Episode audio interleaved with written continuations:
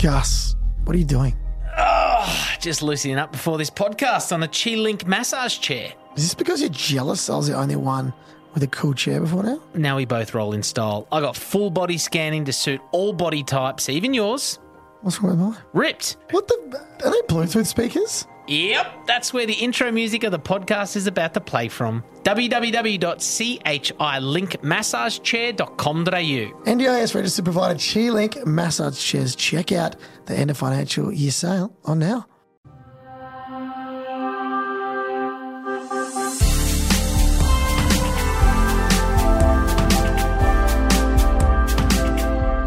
Hello, everyone, and welcome to this episode of Listen Able. Dylan Alcott. G'day. G'day, mates. And going to talk about some stuff today that's uh, pretty heavy. Uh, First and foremost, big ups to this person who's going to come on and share their story, but it does involve a pretty big trauma that, that might affect a few people. It does. And it's certainly questions that I've never had to. I've written my question down so specifically to be so caring in, in, in the nature that I Yeah, can. and the delivery. But also, you know, when you, it, it made me feel in moments like, oh gosh, I hope I don't get this wrong. Um, but with this comes a warning. This episode will discuss a specific person's experience with PTSD and attempt to end their life. This may be triggering to listeners with similar experiences. If so, please take our caution and or contact our friends at Lifeline on 13 11 14.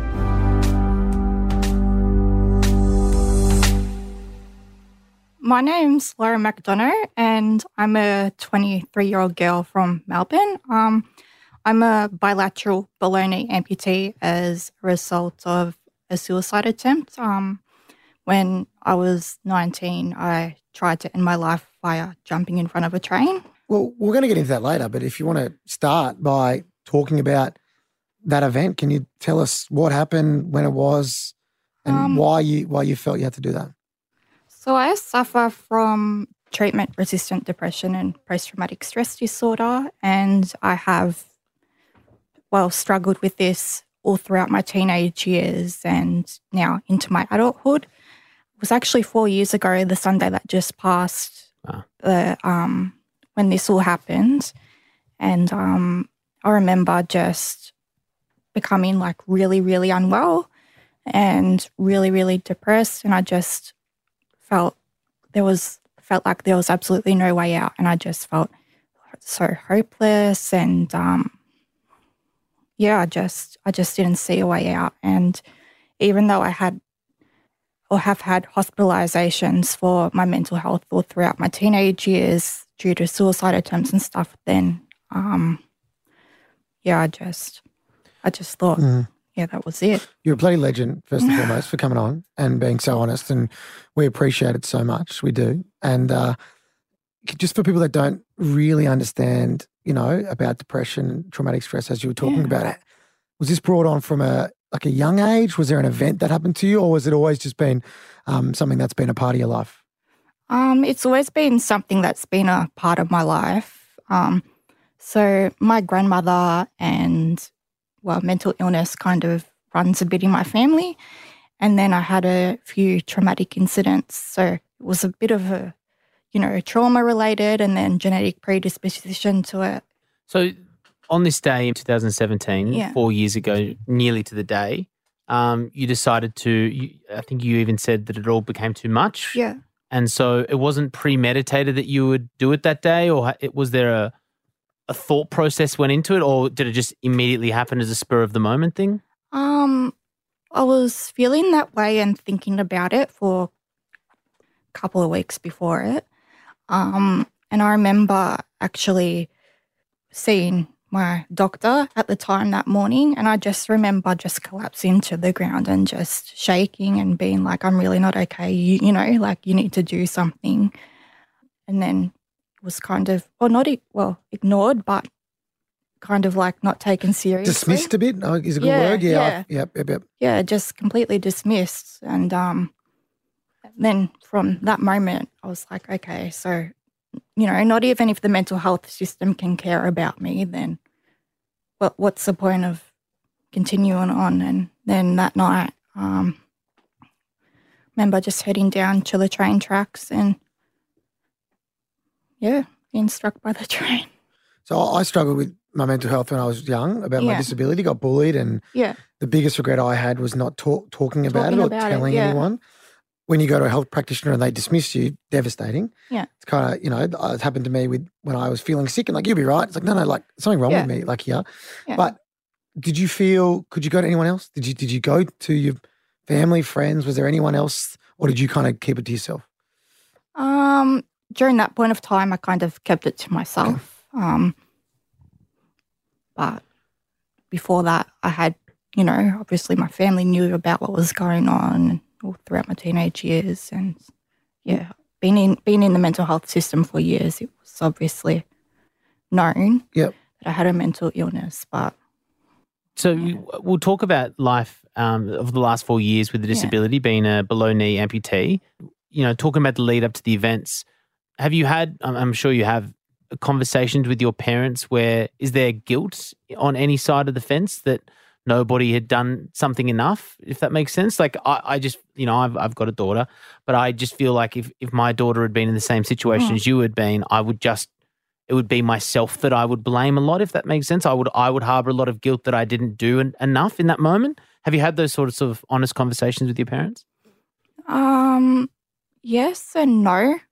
I guess the thing about having a mental illness is when somebody gets to that point, unfortunately, if someone's like so driven and determined and um, they think that, you know, that's the only option. And some most of the time, there's not really anything that can someone be done. that can be Mm. done. But as a parent, I, I I can't believe that. Does that make sense? Like Yeah. I just there's something I can do for my daughter.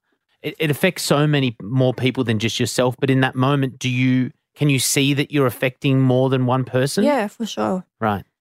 But it affects you so much. Like I lost a friend to suicide, and I was just shocked. Like, why didn't you tell me? Like, you know, it's like my I could have done more, but in passing, they left messages saying like no one could have done anything. You know what I mean? Like, I really appreciate like the support, if, if you know what I mean. Yeah. Yeah, because I didn't know much about it. I'm I'm with you. I would have thought like I felt guilty that I didn't do more, Yeah. but I mean, in that moment, you kind of probably felt like no one could do anything. No. Yeah.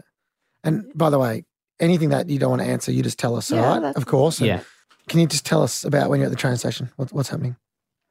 Well, it wasn't like actually at a train station. It was kind of on the tracks, kind of like behind the park. Yeah. Okay. And I just remember just hysterically crying and just walking up and down the tracks. And um, I was oblivious to this at the time, but my mum actually followed me down to the train tracks. And um, I just remember her yell, like yelling out my name, and I could hear her, but I was just in that state where I was like, no, no, I don't, you know, really. Um, You sort of made up your own mind by that point. yeah, yeah, And so it was this, like you said, it was a kind of a spur of the moment thing that in you had that day with um the person you're having you know chats to felt dismissed, and you just thought that was the way that it was the most easiest or one you thought about previously. like I said before, I was definitely thinking about it for a couple of weeks um, coming up to the incident, but I think it was that day that really made me, what's the right word for it, kind of really think, okay, this is it. So mum's kind of trying to find you, chase after. So you're, how far away is she? Like when, when you got hit by the train, lost legs and things. Where, where, what, where was she? Where were you? Did you remember much of it, or does it Oh, all? I was awake for the whole. You were. Yeah. Well, mum unfortunately saw me get hit. Um, and I remember just flying like 30 meters through the air, about about 30 meters, I think, and um, just being caught completely under the train. I remember my left leg was completely cut in half at the scene, and I just remember the well, wasn't a pretty picture No. just the, you know, everything there. Um, I remember I still had my right foot and leg um, until a month after the incident. Um, but I broke every single bone in my right foot, and um, I just remember I had a fractured back too. So I just remember being in just this debilitating amount of pain and just screaming at the top of my lung. Did the train driver see you and start trying to get you to move, or did it happen quite fast? Uh, from memory, I think it happened quite fast. I I guess a, one question is today, sitting in front of us, are you glad to be here? Um, I am. There are definitely times and days where my mental health still um, tests me, and I, I still have my days where I'm like, no, stuff this. I don't want to do this anymore. I've had enough. But then I look back at the moments that um, I thought I wouldn't be able to achieve. And I think, okay, well, if I can achieve that and if I can do that, then I can do this too Yeah. and it kind of gives me the um, balance and the motivation. To, Yeah, the drive. yeah, Love that. So in that moment of not not even waking up, of of being on the tracks with your injuries, Mm. nothing like kind of clicked and you went, Oh, okay, I'm I'm glad to be here. You were sort of like it didn't work. yeah, it was really conflicting, um, especially after waking up from a coma. Mm. It was like, okay, Oh, so I didn't, you were in a coma.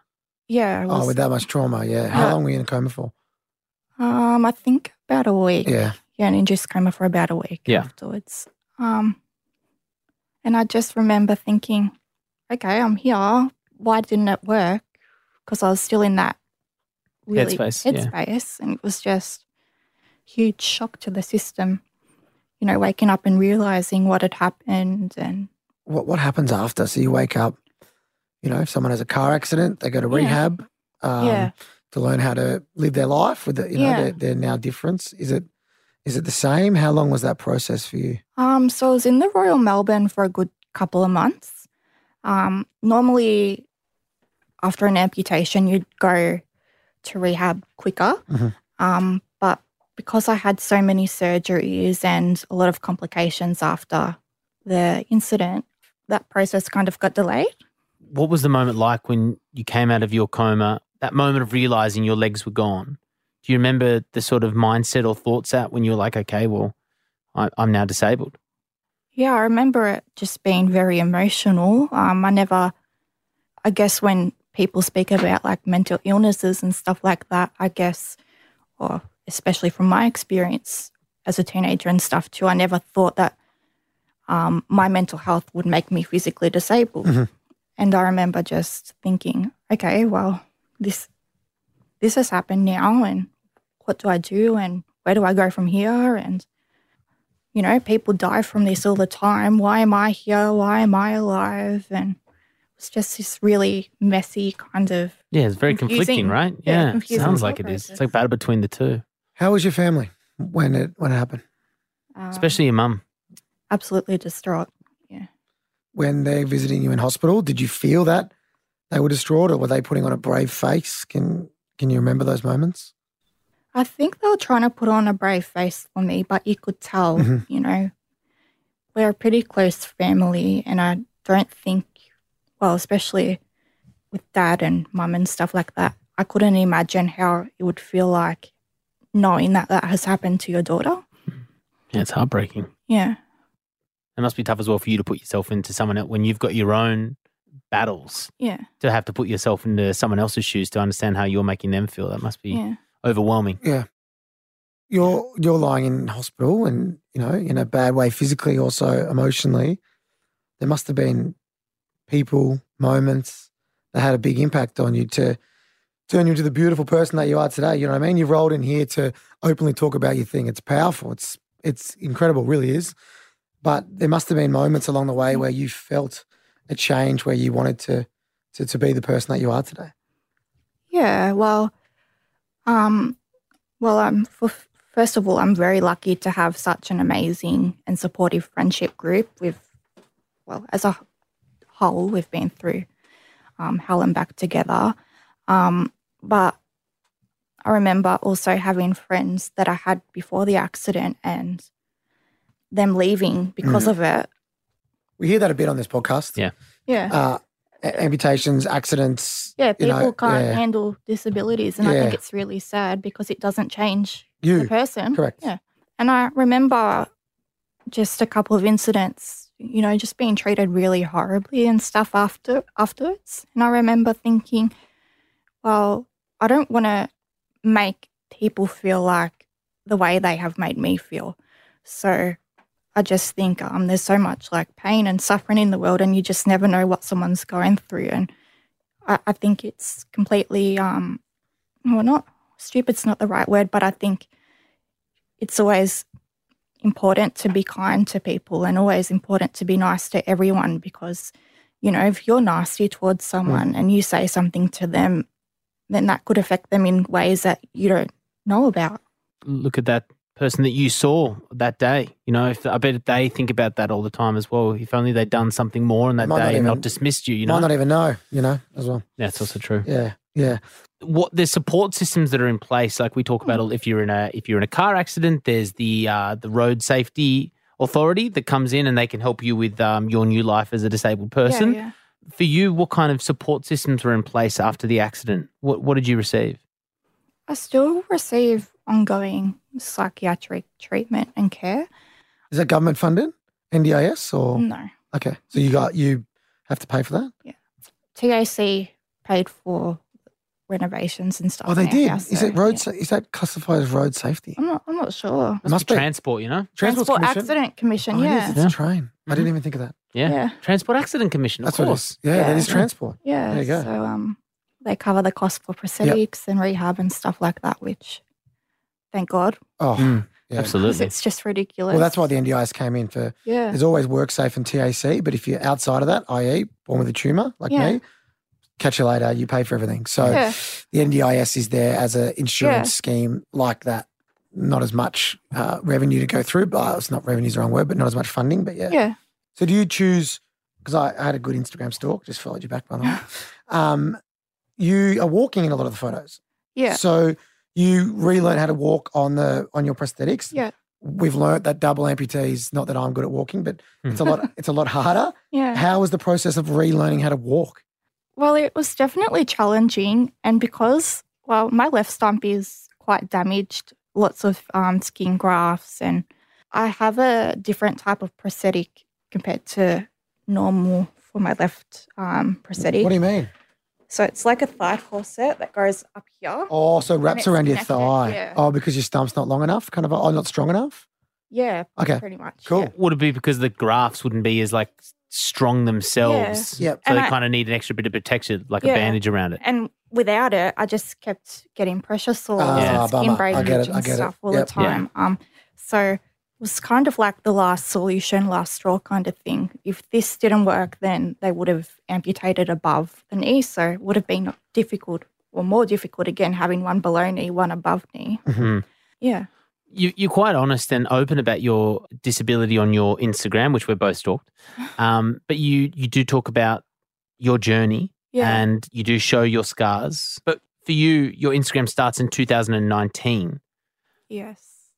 Did you have social before that? And did you delete it to become this person post accident? Can you talk us through how you were sharing your story? Um, I did have social media. I had Instagram before that, and I actually pretty much started sharing my story pretty much after the incident. But um, my Instagram got hacked and shut down, so I had to kind of restart. I'll it start it again. again. Yeah. Here I was thinking 2019. I'm It's got the stepping out. This is, I'm giving you this juicy hook. It's just uh, hackers. That's so good. Oh, that's actually quite funny. Yeah. Uh, but if anyone wants to go and check out your Instagram, um, if that's okay, we can plug it. yeah. Uh, what is it again? Loz McDonough underscore. I think. So when you left rehab, you left hospital, Yeah. right? You started your new- new life. Did you talk about the the the difference, the way that you viewed yourself, but also the way that maybe society viewed you as well? definitely was a big change. I mean, I wasn't disabled for the first 19 years of my Mhm. life physically. And um, I remember looking at myself in the mirror and thinking, okay, well, I have no legs now, or no lower legs now. I look different. People are going to see me as different. People aren't going to like me because of the way I look. And that's how I felt for the first couple of months, um, especially. But then um, people like Jess Quinn and stuff like that, really, really amazing. We do love ourselves some Jess Quinn. Been on been on Listen Able. Go check it out if you missed that episode. Rotationplasty. Yeah. Very good. It was people like her that just made me realize that it doesn't matter how you look and it doesn't matter what people think about you. All that truly matters is the fact that you're comfortable with yourself. And you didn't think that before the, the accident. No. Are you more comfortable within your now disabled self skin? Ironically, yes. Hmm. It's great. It's so like I love that you're sharing your story. You know, because obviously, t- what a, I can't think of a bigger trauma to make you realize something about yourself. You know, Yeah. It's- And it's a shame that you had to go through Correct. that, of Yeah, course. But yeah. You know, it's great that you've got a, a- a better mindset and an image of yourself on the other side of it. And now you haven't seen behind, but you've got a very proud dad out there who's taking photos non-stop, right? Oh, He's really? Yeah, I just busted Yeah. him taking a bunch of photos. And he's taken a couple of pics. So, how's your relationship with your, your family? You know, obviously it was a big trauma on them, but Yeah. did it bring you guys closer together? Yeah. Yeah? Yeah. Yeah. Well, I'm definitely happy that it made us closer. Um, obviously, like all families, you still have your moments. Of course. and- but yeah, um, I wouldn't wouldn't have been able to still be here today without all of their support. Yeah, I bet they're stoked you're still here too. Yeah. Even though my little sister won't admit it. Yeah, never. yeah, of course. That's that's her, that's her job. Yeah. That's her job to not Yeah. admit it. Uh, I've got a couple of questions. Uh, one, and of course, I don't want to Yeah. trigger anything, and No, of course, okay. but how do you feel about trains? terrified of them. oh, okay. Have you been on a train since? No. Oh, Yeah, I would you ever go on a train again? No. Trains are overrated. I hate trains too. Hard to get on when you're in a wheelchair. So now you've got a valid excuse to. Yeah. Yeah, for sure. Yeah, I even get shivers down my spine and feel nauseous if I pass like train tracks or No way. Mm. Yeah. Even yeah. when you're driving around. yeah. Never would have thought of that. Yeah. Yeah. I mean, but you, there's some sort. Sometimes I guess you just can't escape them, though. But I mean, No. yeah. Yeah. Even the sound on a movie or something. All of a sudden, Spider Man. They're going through Manhattan, and there's the sound of a train. You're like, oh, what was your opinion of trains before? Oh, I still dislike them. Okay. Yeah. I mean, it's public transport at the end of the Yeah. day. I mean, you're sitting on someone's gum from four weeks ago. Let's be honest. Forgetting to ta- touch on. Touch. I see. I don't tap on. I don't even catch trains. I don't even know how to do it. Yeah, yeah. Little tap. Oh, Opal and Myki Myki. and There we go. Spectres. Yeah. Yeah. Yeah, cool. Um, and now we do have a bowl of uncomfortable question, but first I want to read out your nomination. You know you were nominated? I told you that on Instagram? Yeah, I think so. Uh, This is what it said. I have a young 23 year old woman, you need capitals, to interview for the podcast. She's a suicide survivor and an effing powerhouse. Her name is Lauren. Four years ago, Lauren lost her will to live and consequently made a decision to be hit by a train. I don't know Lauren personally. She is a ball of light and of force. So hopefully you are. How do you feel? Right, tell me how you feel right now when you hear that. I'm not gonna lie, it makes me not uncomfortable, but a bit shocked. Yeah, but you are. Like, I love, we wouldn't have come across you if it wasn't for that email. and you got to soak that in. Because, Even though you did follow us before that, Thank but thank you. But you got to soak that in because, you know, it's even just doing this is powerful. Powerhouse is a great way to describe it, Yeah. isn't it? Using your experience to help people because that's Mm. what this is probably doing. Do, do you feel when you do share your story, do, do you think about that, that you actually are helping people in doing it, or is it just something that you've started doing? I try and think that maybe my story might help other people. Um, that's primarily why I want to share my story. Um, there have always been people that have been like, okay, but why would you share this? And this is too much. We don't want to hear about it and stuff. And there's always going to be people that don't want to hear that kind of stuff. You can't really But that's a great thing. They don't have to do follow much you. about You can that. turn it That's a off. good thing, yeah. When people Yeah. say you follow me on social media and they, why are you doing that? And they follow me, I'm like, just unfollow me. Yeah. If I'm that, if I'm ruining your day that much. yeah, if it's that to. irritating for Yeah, you. it's like it's not, I look at them like they follow Yeah. you.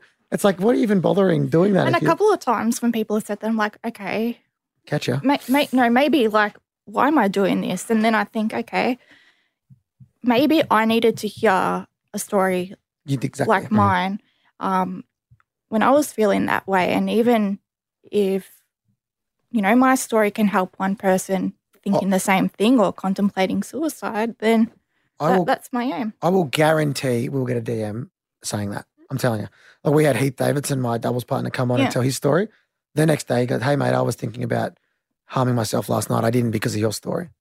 And Oh, Heath really? almost fell out of his wheelchair because he's never told his story fully publicly. That was the first time. Yeah. So power to you. Not often does a bowl of uncomfortable question make me feel uncomfortable. And the whole purpose of it is to make us all feel comfortable with disability in your Mm. story. So I'm going to read it. Did you or were you thinking about the people who would be affected by that day at the train station? From the driver, the witnesses, or the medical staff that attended the scene? Yes. Um, Do you still think about the driver? oh, yeah, sure do. Have you connected with that person? No. And they don't, no, don't know who I it was? I don't. Okay. I have no idea who it was. Um, yeah. Because we know that your family is directly affected. Yeah. Um, you're affected most of all, Yeah. of course. But of course, there are the people who are indirectly affected who have no idea about your story and your back history. Train Mm. driver being one, the paramedics who attended the scene that Mm. day. Um, and so I wonder if you had, you know, thought about how else it was affecting other people with your incident. I think in that moment, in that direct moment, probably not, but definitely afterwards, um, even still to this day, can't help. Not, it's not guilt. Yeah, it shouldn't be. It shouldn't be guilt. Is what I was thinking. It's not guilt as such, but you can't help but feel bad for what what you put people through. And I guess you didn't ever, you know, at that time, you probably didn't. No, Yeah, you- it's- there was no, there was nothing past that no, moment. and it's not like you or I meant to hurt oh, people Of course or not. anything No, like we never say that. that. And I get, and I guess like, correct if I'm wrong, but there's like, people say, "Oh, it's selfish," but they don't know what you're going through. no, It's like a mental. It's an illness, right? You can't control that. no, So when people say, and I learned this when a friend of mine passed away, I'm like, Selfish is a word that gets used a lot. and it's with not talking because they don't understand Yeah. what you're going through. It's like an actual illness that you can't control. The same way you get a flu, like the Yeah. same way that you got food poisoning. Yeah. You don't want to have food poisoning, but you got it. You know what I mean? Uh, I appreciate you saying that because Yeah. that, it's how my head went. But initially, you think, what about that person? What about that person? But fair enough. Well, can you do me a favor? Can you make sure you stick around for a while? Yeah. Because you're a legend, right? Thank you. Really important thing to share. Your dad's got a huge smile out there. I know the family's proud. We're proud that you came on this podcast and and shared your story because I promise you it's gonna gonna help a lot of people. And make sure you go follow. Give the Instagram a plug again. Oh, Loz McDonough underscore. Thank you very much. That's the one. Thanks so much for coming on the show. Thank you for having me.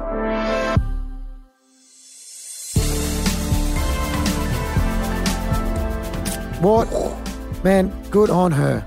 Yeah, coming I- on, and you and we were giving each other looks like just don't want to say the wrong thing. And, and but she, as mentioned by the person that nominated her, is a powerhouse who's owning her story, which I love. Um, it's her story to own, and I think it will change a, a few people. Uh, and before, you know, some people might have questions. We have sent this th- through before it's released to the appropriate people to make sure the questions asked, um, even though they were comfortable with Loz, um, are comfortable with hopefully a wider community. But once again, um, this episode did discuss a specific person's experiences with PTSD and attempt to end their life, which may be triggering if you have similar experiences.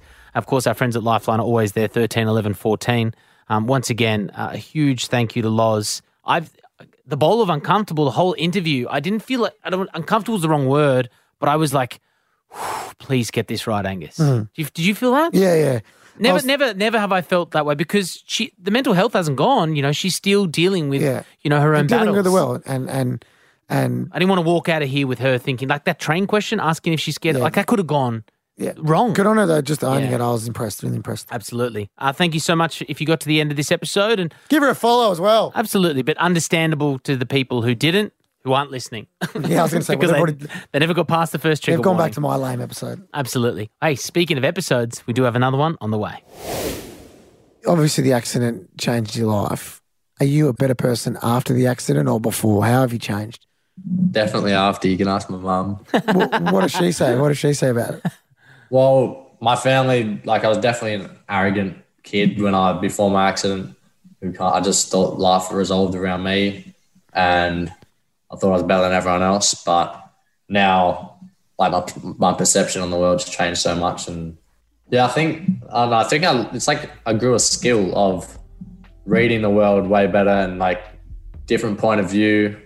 Like I was never grateful for anything. I just thought I didn't realize how blessed I was. Like if I was to go back now with the mentality I have now, I'd be like the happiest man in the world. Are you still blessed though, even though you're disabled now? Oh yeah, bloody oath. Yeah. Why do you say that? Uh, because main ones would just be family and friends, um, just being there for me through thick and thin. We'll catch you then in a fortnight's time. Or if you're listening to this and you just caught up, just click the next button. Go next. Next episode. Listen Able was presented by Dylan Alcott and Angus O'Loughlin. Audio production by Darcy Thompson. Produced by Beth Gibson. We also hire people with disability, including Stephen Tower, who does our captions for YouTube, and our awesome theme song is made by Eliza Hull.